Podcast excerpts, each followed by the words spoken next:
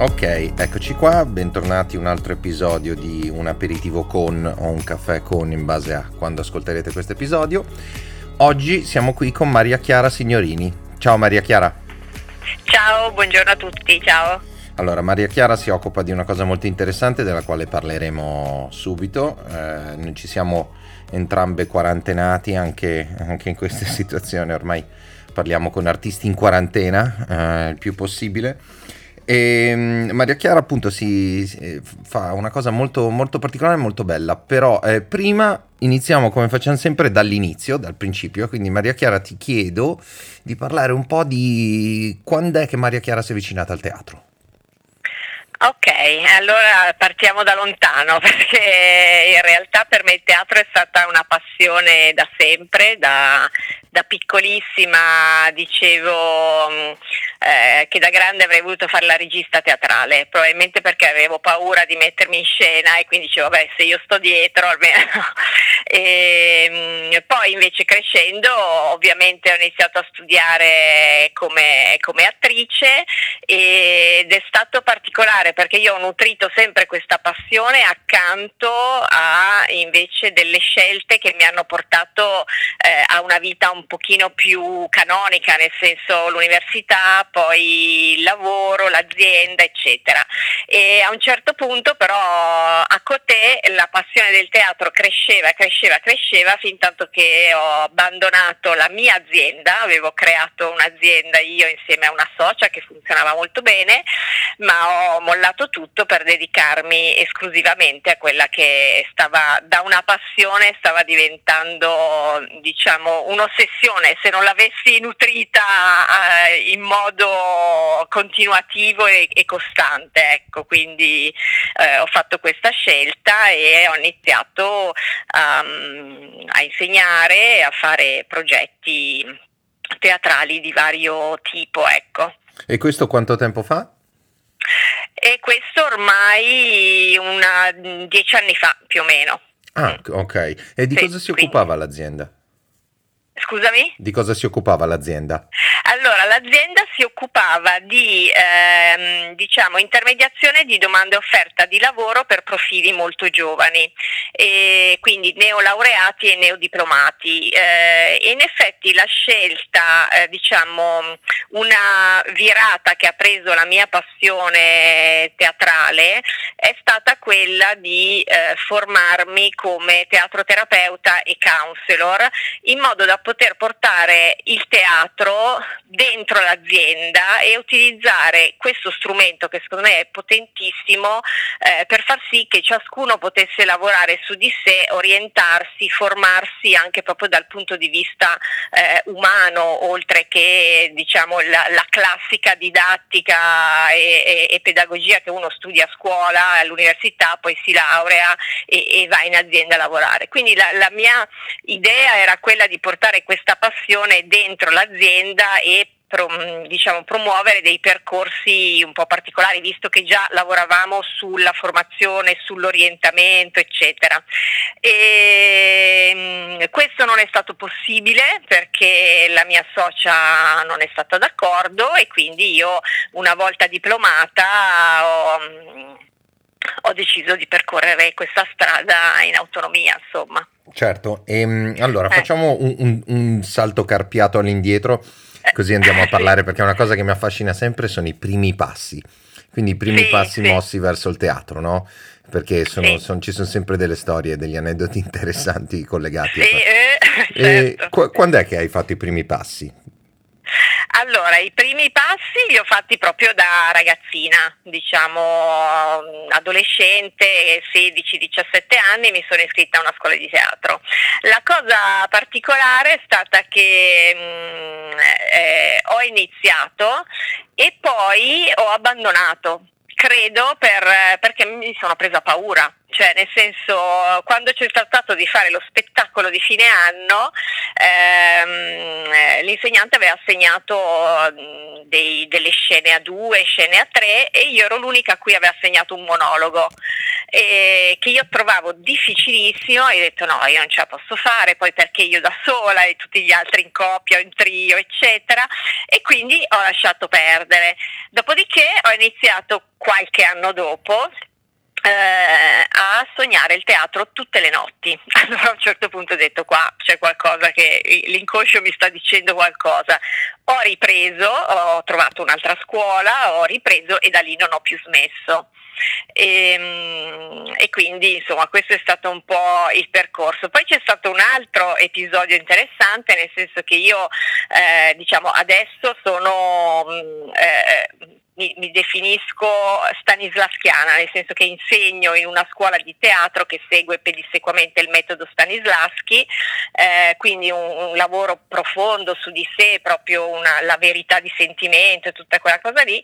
E in realtà all'inizio io quando poi ho cercato i miei percorsi non, non ero così consapevole e quindi sono andata, ho trovato una scuola che mi piaceva e tutto eh, l'ho seguita per diversi anni, eh, ma al secondo anno di, di questa scuola, quando sta, era il momento di andare in scena, eh, a me capitava che io tremavo, cioè proprio il mio corpo tremava come se avessi freddo, no? come, come quando siamo congelati in inverno.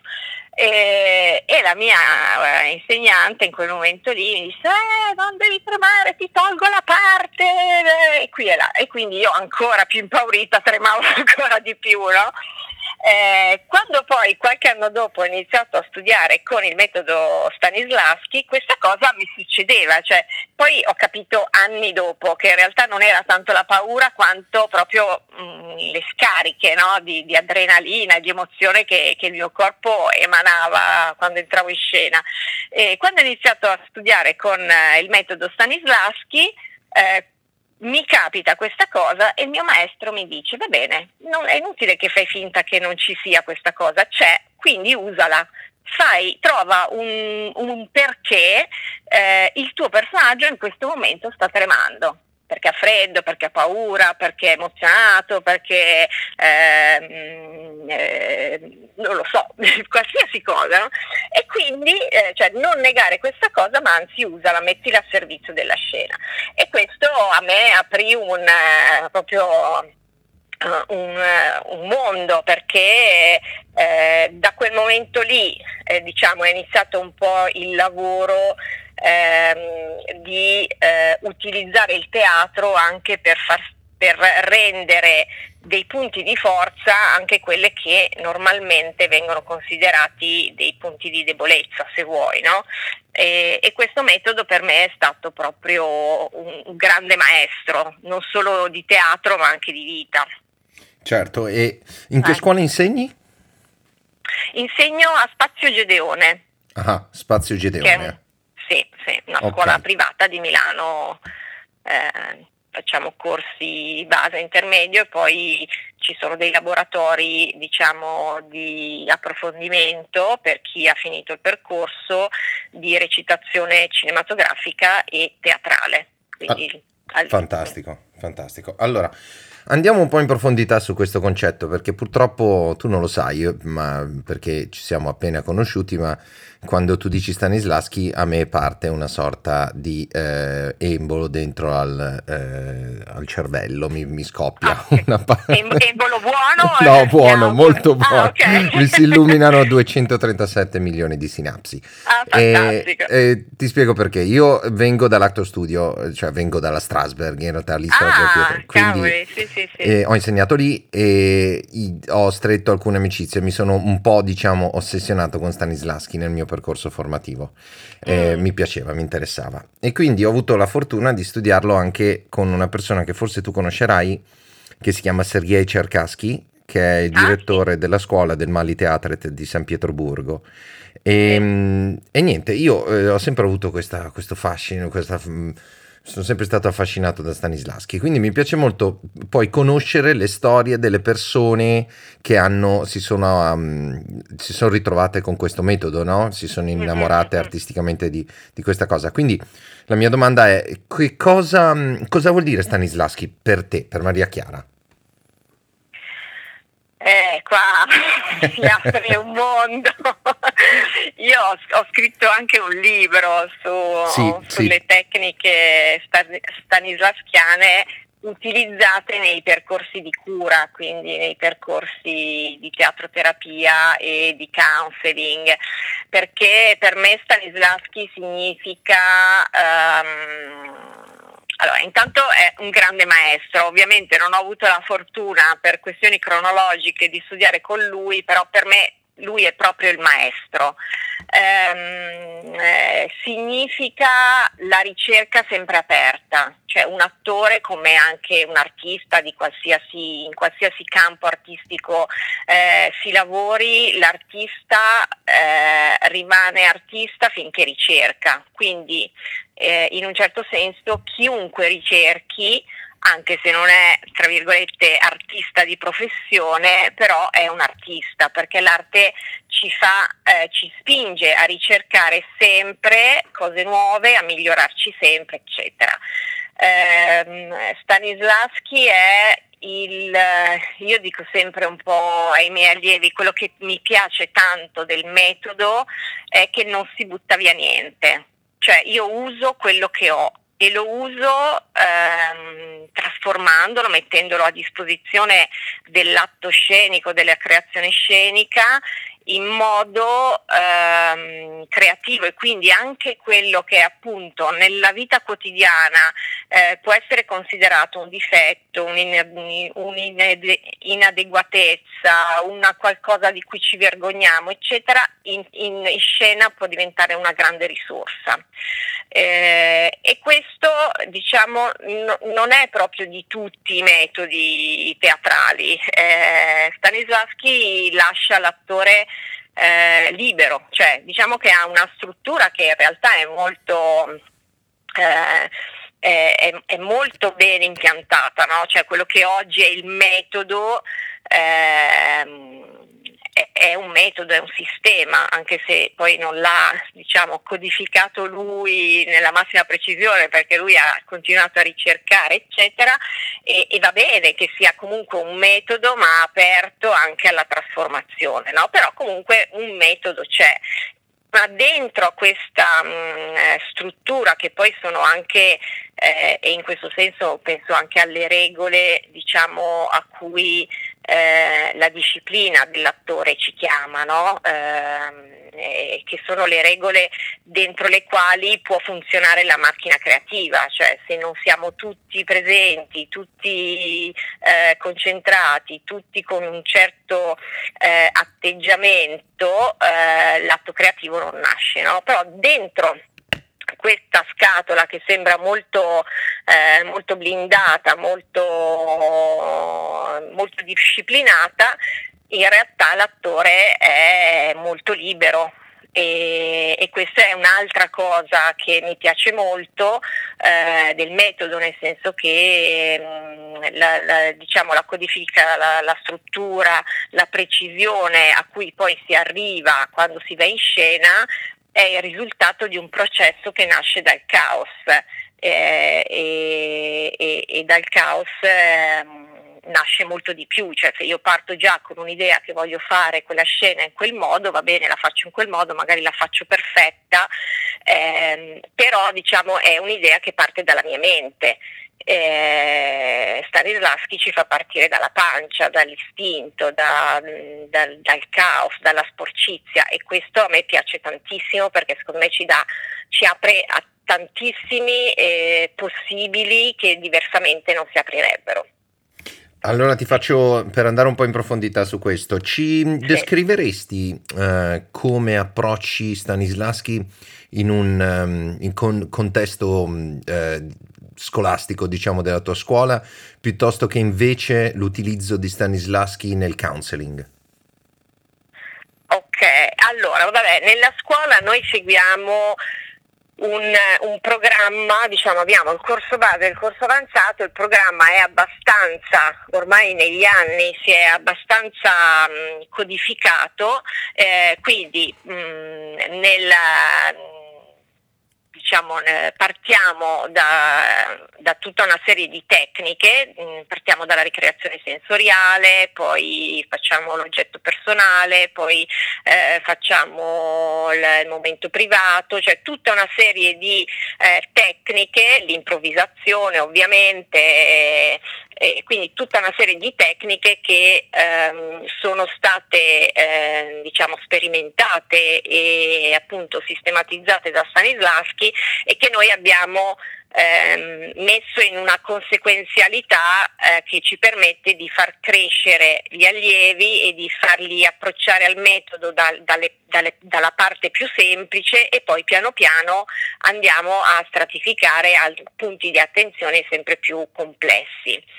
Eh, nel counseling in realtà eh, come dire, il processo è opposto, nel senso che io quando ho in mano gli allievi di teatro io devo portarli, devo forma- dare loro una formazione che gli consenta di andare in scena eh, senza, tra virgolette, farsi male. Diciamo che Stanislavski ci chiama, chiama l'attore a mettere in campo delle, dei contenuti emotivi eh, e anche dei vissuti molto intimi, molto forti, magari anche molto dolorosi e quindi io devo dare a loro quella quelle competenze che gli consentano di andare in scena, mettere in campo eh, diciamo queste, mettere a disposizione della scena questi contenuti senza esporsi, quindi senza farsi emotivamente male, senza portarseli a casa, no? senza, ecco. e, e quindi questo. E c'è una conseguenzialità perché per arrivare alla scena eh, io non mi posso permettere di saltare la ricreazione sensoriale, per esempio, o l'esperienza dell'oggetto personale eh, e quindi mh, diciamo, gli allievi attori eh, sono chiamati proprio a seguire mh, pedissequamente questo processo senza saltare nessuna tappa perché sennò gli mancherebbe proprio un pezzo. Eh, nel counseling in realtà il processo è opposto, nel senso che se, siccome io non devo portare la persona ad andare in scena, ma io devo mettere, ehm, mettere a disposizione dell'evoluzione che la persona mh, desidera fare nella sua esistenza per mettere a posto alcune eh, relazioni, alcuni contenuti emotivi, alcuni traumi vissuti, alcuni dolori, eccetera, eh, posso mettergli a disposizione queste tecniche, ma in, in funzione di questa trasformazione, non dovrà mai andare ad esporsi davanti a un pubblico no? con quello che elabora eh, durante gli incontri. Eh, per cui è possibile che se per, per un determinato cliente io eh, percepisco il bisogno di lavorare eh, eh, ad esempio su un'improvvisazione oppure su eh, attivare i sensi perché magari è molto razionale quindi ha bisogno di contattare invece delle parti un pochino più fisiche no? allora io gli posso proporre la ricreazione sensoriale senza necessariamente farla seguire a tutta un'altra serie di passaggi che per l'attore sono indispensabili, ma per lui invece no, perché per lui magari basta quello oppure basta quello con un pezzo di un'altra cosa che non c'entra niente con il teatro, magari attinge, eh, che ne so, da tecniche di meditazione piuttosto che dalla bioenergetica, piuttosto che eh, dalla scrittura, io integro anche insieme al teatro magari altre forme d'arte eh, e sono diciamo tutte cucite su misura al, al, al percorso che il cliente desidera fare e che sta facendo con me. Allora, so assolutamente sì, sì, sì, no, no, okay. sei stata molto chiara. Adesso okay. magari andiamo a vedere alcune cose. Mm, una cosa sicuramente mm, interessante eh, per me, diciamo, egoisticamente, sì. faccio un attimo la parte dell'avvocato del diavolo e, mm, sì. e ti dico una cosa che mi veniva ripetuta molto spesso e della quale ho anche discusso con Sergei. Quando mm. si lavorava col metodo Stanislaschi e poi l'applicazione del metodo Stanislaschi vista dal punto di vista di Strasberg, um, quando si faceva quei lavori lì, spesso negli anni 70 a Strasberg in particolare veniva imputato che lui eh, che questa tipologia di, di, lavoro danneggiasse psicologicamente delle persone piuttosto che lasciasse delle cicatrici emotive. Um, diciamo che un po' quello che ci veniva, eh, venivamo additati noi che insegnavamo questo sì. metodo alle volte, era eh, il fatto che ci, ci ergessimo a terapeuti, a psichiatri. Eh, lasciando, non avendone le competenze, quindi lasciando alle volte le persone mm, così, un po' mh, mm, se vuoi emotivamente o psicologicamente maltrattate. Tu come la pensi su questa cosa? Eh, ma allora io penso che ovviamente quando mh, mm, si posseggono delle, del, diciamo, delle, competenze, si hanno degli strumenti, eh, bisogna sempre utilizzarli con cura eh, ogni tanto a me piace pensare, sai quei cartelli che si mettono sui pacchi, fragile, maneggiare con cura, certo. ecco, quello bisognerebbe mettercelo noi davanti, no? sul petto e sulla schiena, perché l'uomo, eh, mh, ognuno di noi ha delle fragilità eh, molto profonde, per cui il compito di chi fa pedagogia con questo metodo è non dimenticare mai che ehm, sta plasmando eh, diciamo, un'opera d'arte con delle persone viventi, con delle anime, no? e, e, a loro volta ciascun allievo sta plasmando il suo personaggio attingendo a quelli che sono i suoi contenuti emotivi e magari anche quelli dei compagni no? di scena. Per cui ehm, è, è, molto importante intanto andare con molta cautela, senza forzare, perché può esserci l'allievo che per fare quel passaggio eh, lo fa nei tempi che abbiamo ipotizzato da programma, eh, perché dobbiamo stare in otto mesi di corso e quindi in un mese quel passaggio lì deve essere digerito, ma c'è anche l'allievo che invece magari per digerire quel passaggio lì ha bisogno di tre mesi e io non posso violarlo e forzarlo perché se no rischio davvero di compromettere il suo eh, equilibrio diciamo psicofisico perché lavoriamo con lo psicocorpo, cioè Stanislavski parla di psicocorpo per cui eh, questa, su questa cosa dobbiamo essere molto cauti ovviamente, quindi non mettere ehm, a disposizione eh, le, le, diciamo, gli strumenti e poi non seguirne il processo. Eh, un'altra eh, accortezza da avere è che ogni passaggio, cioè io devo insegnare all'attore a entrare e, e, quindi eh, nel suo profondo e quindi ad attingere e a utilizzare tutto quello che ha come risorsa eh, perché in, in, diciamo in scena eh, anche i nostri dolori, le nostre ferite diventano delle risorse. Io personalmente ehm, ringrazio per esempio la, la, rottura nella mia vita con la mia socia quando ti dicevo io ho lasciato l'azienda, non è stato un passaggio facile ehm, sia emotivamente che al di là della scelta di la cosa sicura eccetera, ma emotivamente è stato uno strappo esistenziale molto forte per me perché con questa socia ero quasi, uno, mm, ero quasi una sorella, lei non ha più voluto vedermi, non ha più voluto parlarmi, eh, cioè io ci ho messo due anni a decidere se andare o stare, no?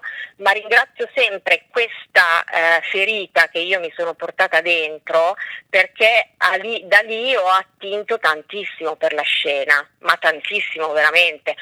E, però ovviamente io quindi devo insegnare agli allievi a entrarci, ad attingere, ma anche a uscire. Quindi eh, se io faccio il lavoro sull'oggetto personale non li posso portare dentro e poi ci metto magari mezz'ora a portarli dentro e poi cinque minuti a uscire.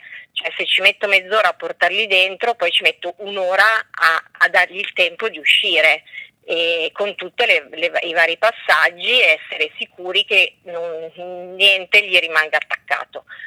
Ovvio che poi eh, c'è sempre il rischio che qualcuno sia meno capace di togliersi di dosso quello che magari è andato a richiamare, no?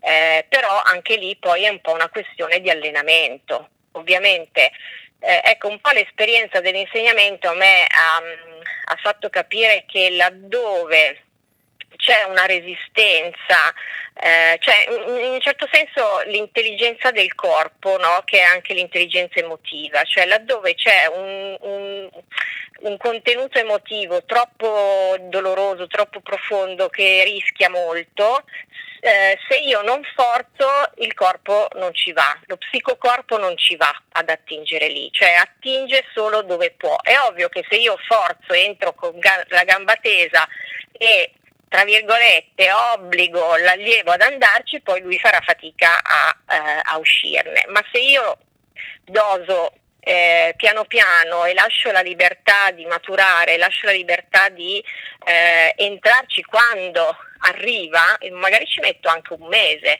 e ripeto, poi magari invece con un altro allievo ci metto tre mesi.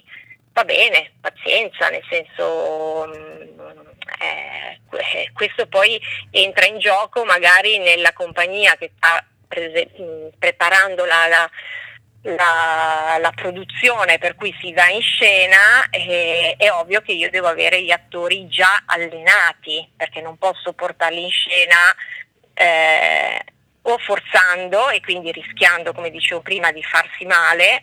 Eh, il mio farsi male è proprio questo, no? cioè ti esponi al pubblico e non sei pronto a gestire quello che tu stai mettendo a disposizione della scena proprio dal punto di vista emotivo. No? Eh, e, quindi in, in, in, una dimensione pedagogica questo, diciamo, questa fretta non ce l'abbiamo e quindi piuttosto si fa più gradatamente, vorrà dire che a fine anno ci sarà l'allievo che raggiunge tutti gli obiettivi formativi che ci siamo dati per il primo anno e, e quello che invece no e quindi magari si ripete il primo anno.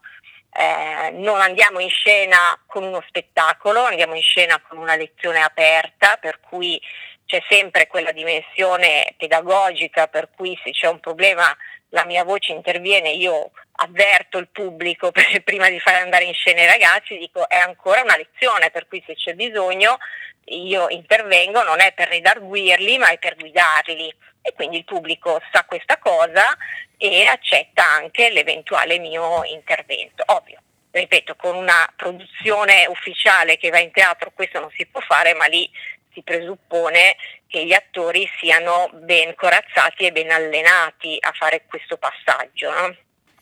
Ti eh, faccio una domanda in merito a, a questa cosa. Mm, allora, sì, sì eh, indubbiamente sono, sono, molto interessato a venirla a vedere, una lezione aperta, anzi. Certo, eh, certo. Sono molto incuriosito da vedere questo Speriamo lavoro. di riuscire a fare quest'anno. Eh, eh lo so, infatti penso sia eh, un tasto dolente per tutti noi che amiamo il lavoro col, um, sì. con, con, gli attori dal vivo, mm-hmm. ovviamente.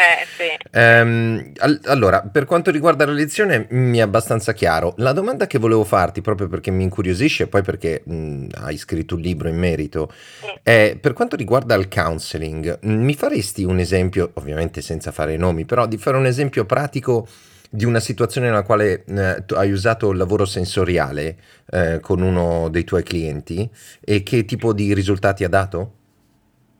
Eh, sì, allora, eh, c'è stata un episodio con una, diciamo, un giovane uomo, quindi all'epoca aveva più o meno 35-36 anni. Eh, abbiamo lavorato proprio la, la ricreazione sensoriale con le sostanze, quindi lui aveva gli occhi chiusi eh, e c'erano diverse postazioni nello spazio con diverse sostanze, eh, chiaramente mm, io lo guidavo a una postazione, lui eh, la prima sostanza l'ha mh, mm, esplorata con il tatto, quindi sono arrivate delle sollecitazioni, eh, poi esplorato con l'udito, eccetera. Quando è arrivato alla sostanza che ha esplorato con l'olfatto, eh, ovviamente io non lo sapevo, avevo messo delle sostanze commestibili ma casuali, lì avevo messo dei fiori di camomilla, quindi diciamo quei fiori che servono per fare l'infuso di camomilla. Eh, e lui eh, cioè, ha proprio annusato tre, due secondi ed è scoppiato a piangere eh, al che piano piano eh, diciamo, io l'ho portato a tornare lì, ad aprire gli occhi e poi quando è uscito diciamo, dal momento emotivo molto forte ha raccontato che a lui questa cosa ha evocato eh, un periodo in cui da bambino era stato in ospedale eh, ripetutamente, diciamo, lui ha subito da piccolino una serie di interventi per cui ripetutamente a varie età entrava in ospedale e, da, e gli, davano, gli davano la camomilla la sera.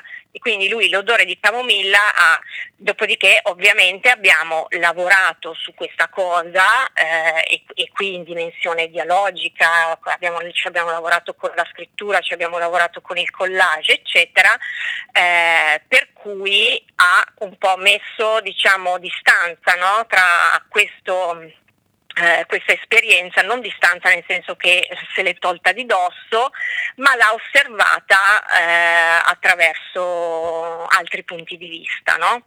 E, e, quindi questa cosa è stata rielaborata, diciamo, questo, eh, questo dolore che solo il pensiero, ha avuto proprio la, la Madeleine prustiana, cioè hanno usato un secondo e boom, no? Però lui all'inizio era proprio, cioè non riusciva a parlare, era talmente singhiozzante che eh, era molto molto provato, quindi è stato un processo lungo quello di accompagnarlo, cioè lasciarlo buttare fuori, accompagnarlo a calmarsi, recuperare il respiro, eh, eccetera, eccetera, e poi eh, capire qual era diciamo, l'evento esistenziale che aveva provocato, cioè quindi il ricordo che aveva provocato questa forte emozione, questo forte dolore e rielaborarlo in, in una maniera diciamo, diversa. È molto interessante in questi casi la rielaborazione anche lì artistica, no? che ovviamente una drammatizzazione teatrale in questo caso sarebbe un po' deleteria perché vuol dire proprio fargli rivivere, rimetterlo nella stanza di ospedale ed è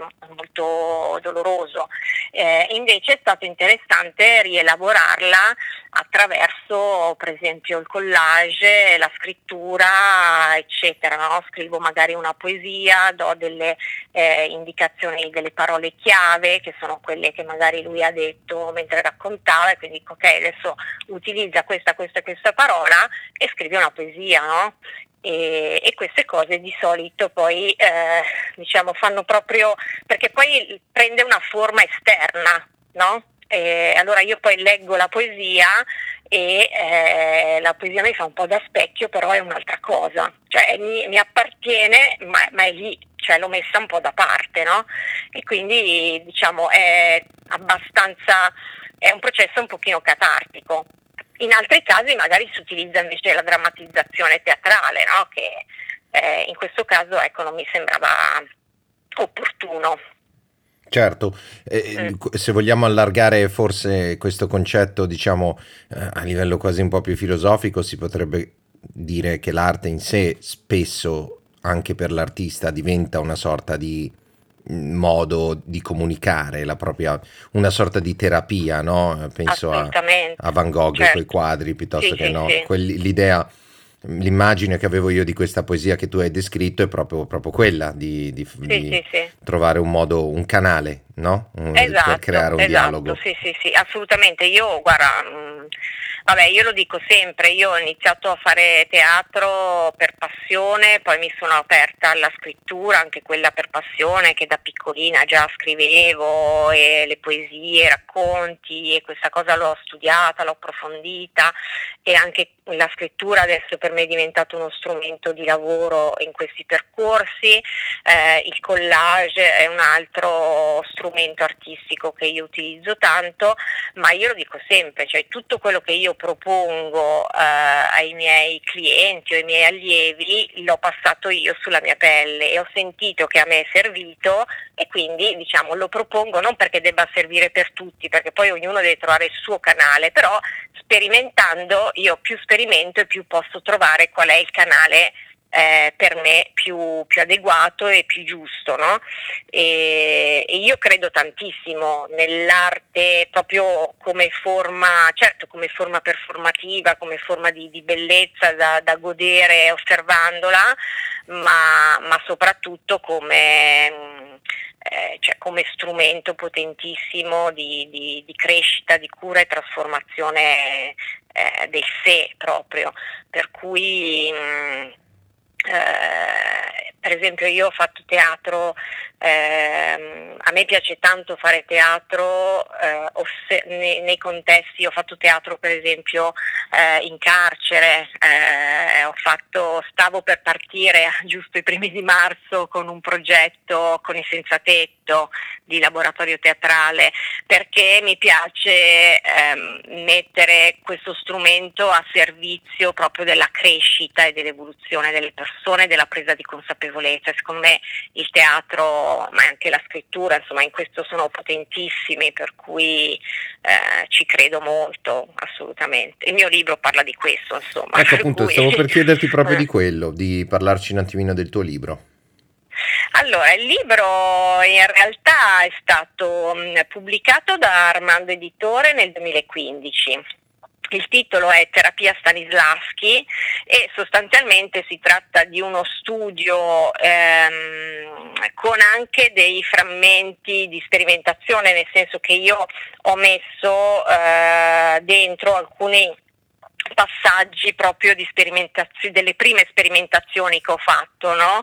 nel momento in cui ho iniziato a mettere il metodo a servizio di questi percorsi, lì poi ho riportato alcune esperienze eh, e quindi diciamo uno studio sulla eh, ricchezza e la potenzialità del metodo messo a servizio di eh, percorsi che appunto non hanno la finalità puramente artistica e scenica, ma che invece hanno una finalità di, di percorsi proprio personali, di crescita, trasformazione, elaborazione eh, di ferite, lutti, eccetera.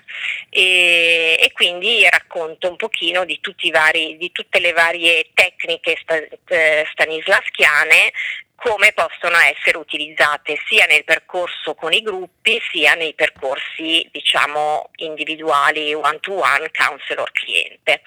E, ehm, e quindi faccio tutto questo excursus delle varie tecniche, un pochino di eh, diciamo, passaggio anche di quelle che sono eh, le tecniche e, mm, diciamo, e, e, di quello che è eh, l'applicazione se vuoi psicologica, anche se in realtà il counselor non è uno psicologo, cioè il counselor non lavora eh, sul, sul, sul, sé come diciamo sulla ricostruzione del sé come può fare lo psicologo lo psicanalista. Il counselor però ti dà degli strumenti molto concreti che tu puoi usare nella vita quotidiana e attingere questi strumenti e farti fare tra virgolette un po' le prove della vita in un setting che è come quello teatrale, quindi un setting protetto, neutro, privo da giudizio, eccetera, è una ricchezza straordinaria. Quindi eh, questo. Il libro si trova uh, ordinandolo nelle librerie, se no c'è anche su Amazon, insomma online eh, si trova.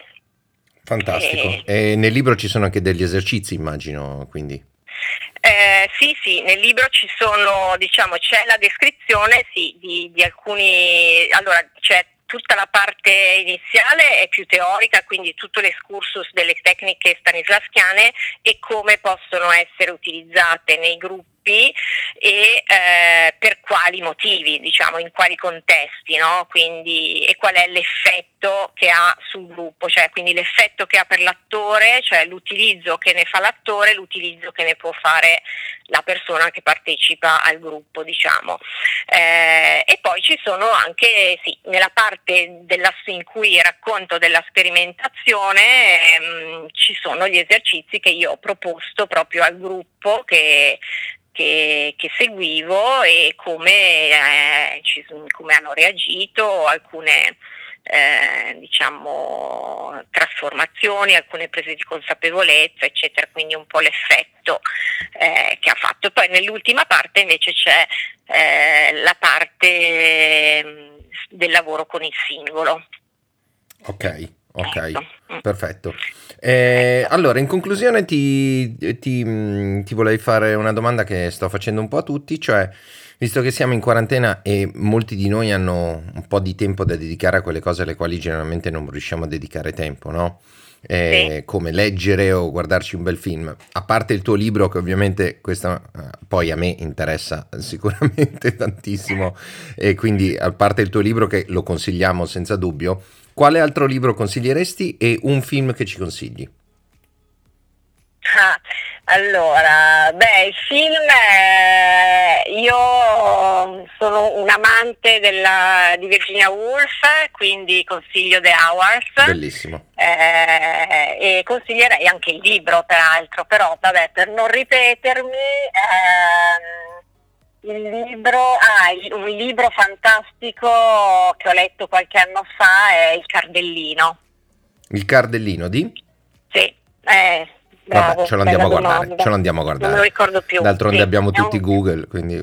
Sì, sì, sì, ha vinto anche, non mi ricordo se lo Strega, il Campiello, insomma, qualche, è stato, mh, mm, eh, ha avuto qualche riconoscimento, diciamo, molto importante, è un bel librone da 800-900 pagine, ma che si legge proprio molto molto piacevolmente e peraltro è di è una storia d'arte, nel senso che il cardellino è il famoso quadro Il cardellino che dentro questo romanzo insomma viene eh, salvato da un ragazzino che poi lo tiene nascosto senza sapere che aveva in tasca un'opera pazzesca, un'opera di, di fama mondiale, eccetera. Quindi è molto, molto bello, molto bello.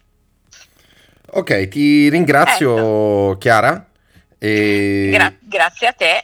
E, e, niente, noi ci, spero di risentirti, magari trovare, trovare, un'altra scusa per chiacchierare ancora un po'. Magari mi leggo il libro Molto e poi ne parliamo. Molto volentieri, poi la prossima volta magari parliamo dei collage, che è, è l'altro pezzo della mia, della mia arte, ma volentieri ci, ci, risentiamo quando vuoi. Allora ci diamo appuntamento per eh, dopo che io mi sono letto il libro per parlare dei collage. Ci sto. Perfetto, benissimo. Grazie ancora. Grazie Maria grazie Chiara, buona giornata. A te e grazie a tutti gli ascoltatori, grazie. Ciao. Ciao, ciao, ciao.